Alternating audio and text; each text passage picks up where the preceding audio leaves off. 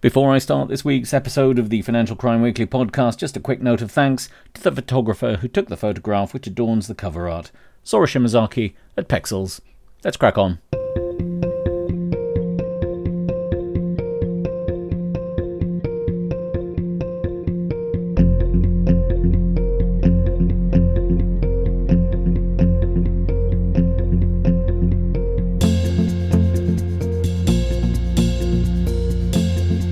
Hello and welcome to episode 69 of the Financial Crime Weekly podcast. I'm Chris Kirkbride. It's been a very quiet week this week.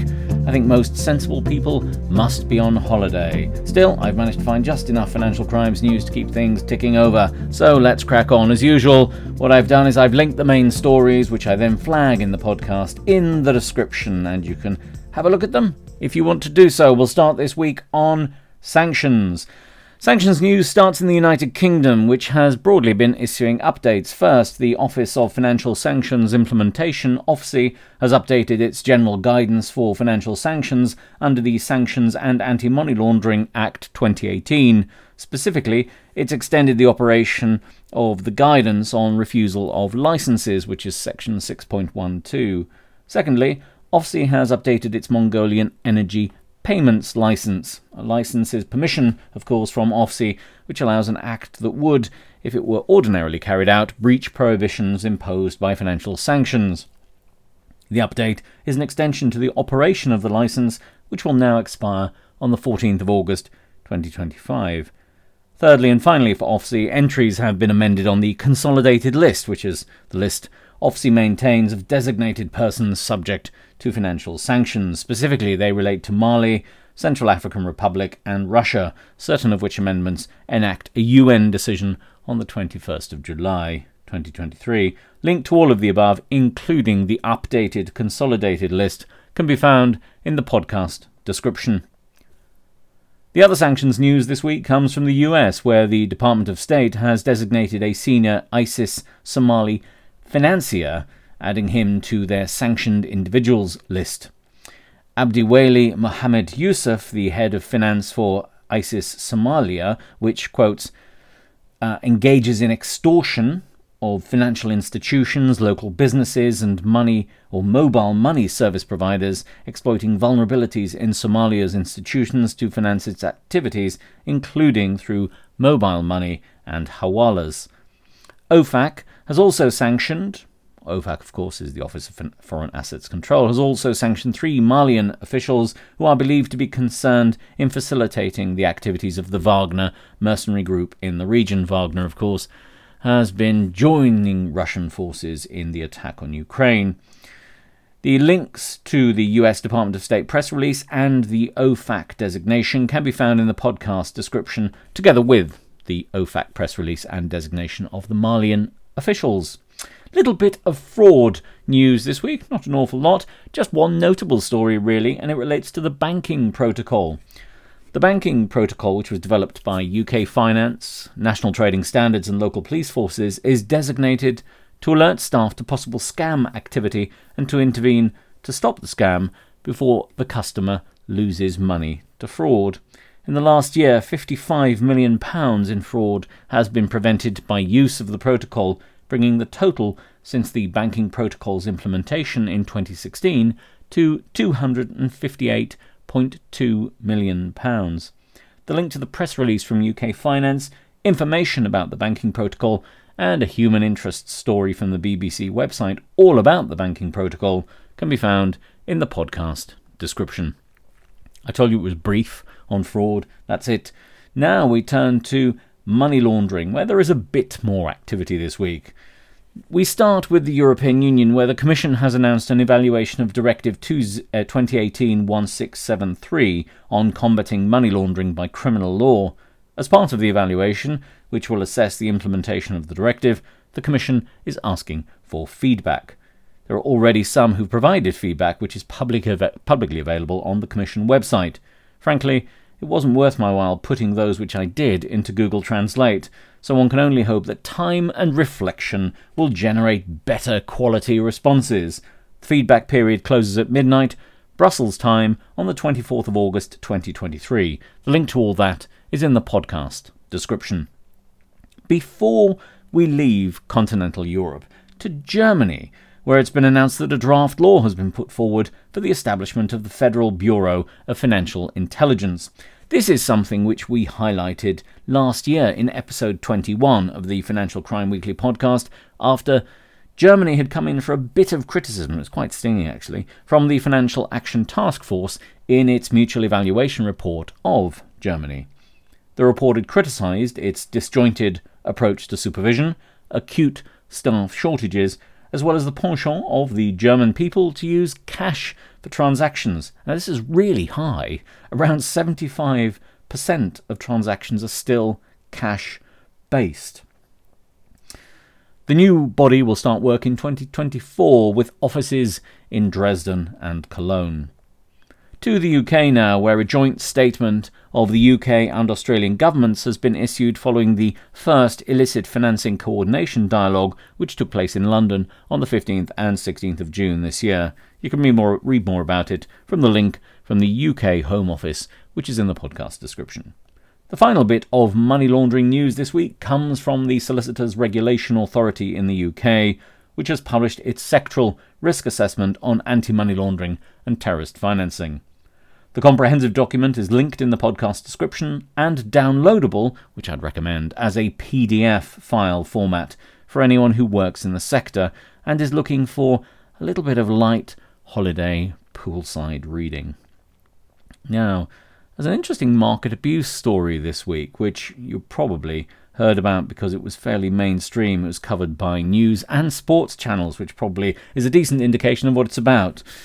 It is that the US, the Securities and Exchange Commission, has, uh, in fact, no, it wasn't, although it might have been, it was the US Attorney's Office actually, which has announced that Joe Lewis, or Joseph Lewis as it describes him in the press release, the British billionaire and owner of Tottenham Hotspur Football Club has been charged with insider trading and financial fraud. As the press release from the US Attorney's Office provides, Joe Lewis abused his access to corporate boardrooms and repeatedly provided inside information to his romantic partners, his personal assistants, his friends, and his pilots. Hmm, how the other half live. Those folks then traded on that inside information and made millions of dollars in the stock market because thanks to Lewis, those bets were a sure thing. Lewis is charged with a total of 16 counts of securities fraud and 3 counts of conspiracy. Link to the press release is in the podcast description. Now, a bit of other news, which is quite interesting, before we pivot towards cyber news as we do every week.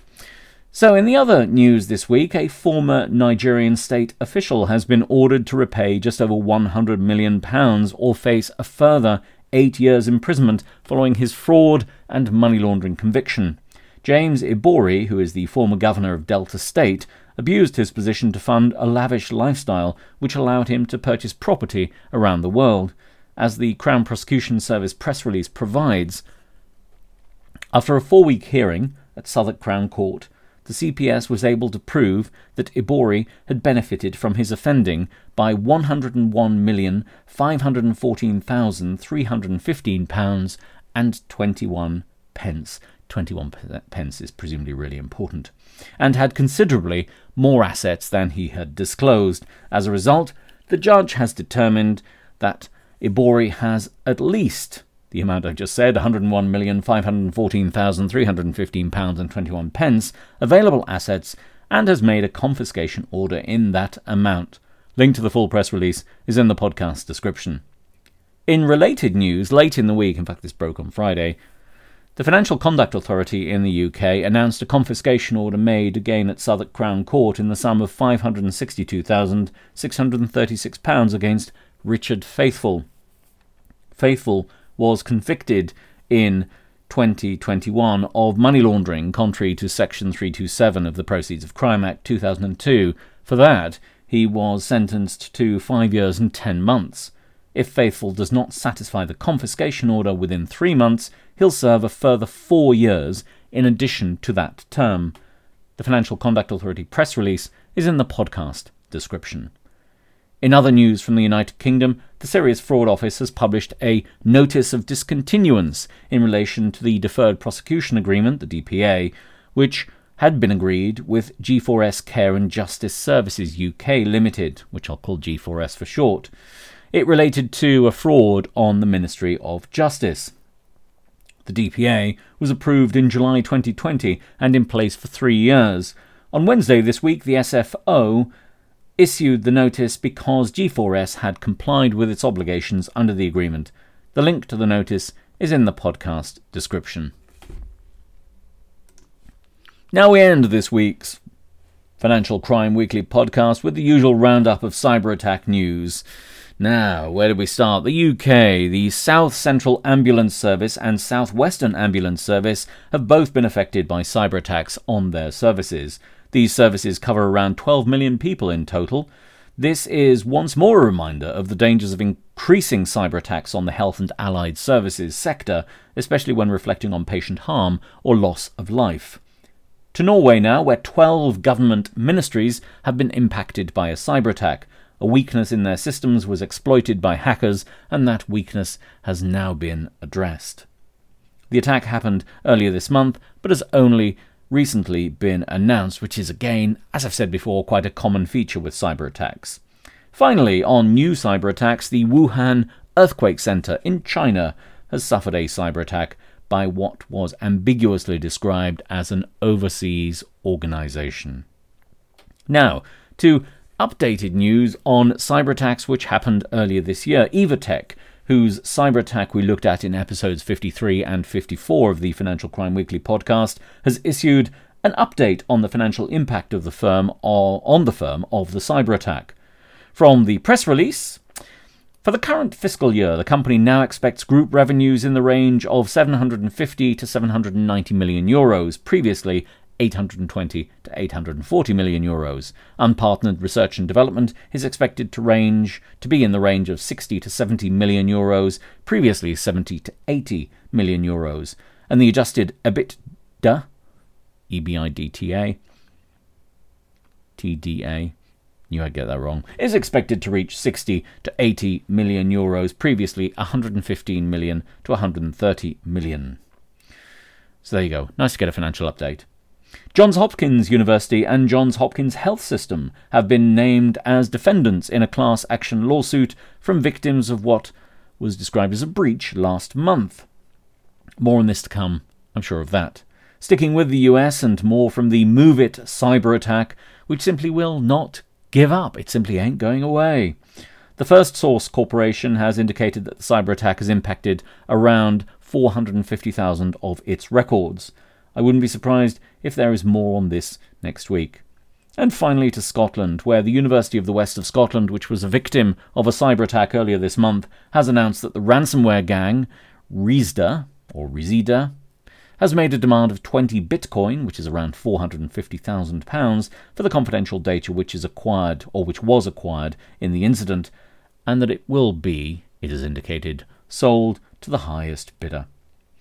And finally, on cyber attack news this week, the Securities and Exchange Commission in the US has adopted new rules requiring public companies to disclose material cybersecurity attacks to the public. Frankly, I'm surprised it's only happening now. That's it for this week's relatively short episode of the Financial Crime Weekly podcast. If you want to do so, you can subscribe wherever you get your podcasts, and you'll hear from me again, all being very well, next Sunday with the usual roundup of all things financial crime. Have a cracking week, everyone.